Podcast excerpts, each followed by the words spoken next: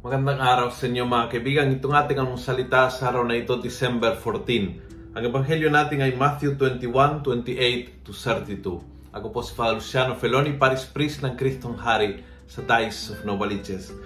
Sabi ni Jesus sa ebanghelyo, What do you think of this? A man had two sons. He went to the first and said to him, Son, today go and work in my vineyard. And the son answered, I don't want to. But later, he thought better of it and went and worked for his father.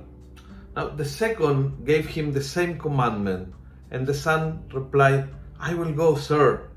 But he did not go. Which of the two did what his father wanted? So, very obvious ang sagot, no? Yung una, kahit ang unang sagot ay hindi, nakaroon panahon para mag-isip, magbago ang isip at magbago din ang action. At iyon ang tinitignan ng Panginoon. Hindi yung sagot kundi yung action. Yung, yung action na ay kasunod sa tugon sa Panginoon. Madaling tumugon sa Panginoon ng oo. Mahirap gumawa ng oo sa sariling buhay.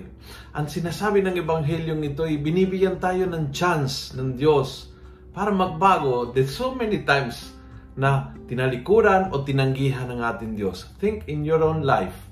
Mga, mga pakakataon na tinanggihan mo ang paanyaya ng Diyos. Maybe someone invited you to be a lector, to be a lay minister. No ka. Maybe binigyan ka ng Panginoon ng, ng chance to, to end uh, a relationship na hindi nakakatulong.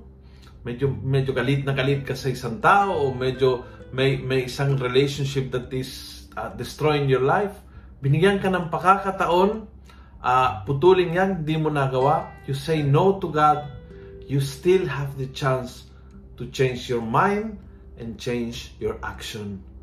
At yun ang paanyaya ng Ebanghelyo ngayon.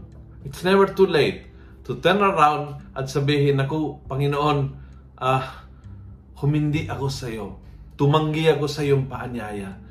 Tinalikuran ko ang gusto mo sa buhay ko, but here I am upang gawin ang gusto mo. There is never a chance that you are too late to turn around, sabihin mo oo sa dating sinabi mong hindi at yakapin at gawin, pinaka-importante, gawin ang gusto ng Diyos sa buhay mo. Kung nagustuhan mo ang video ito, please pass it on. Punuin natin ng good news ang social media. Gawin natin viral. Araw-araw ang salita ng Diyos. God bless.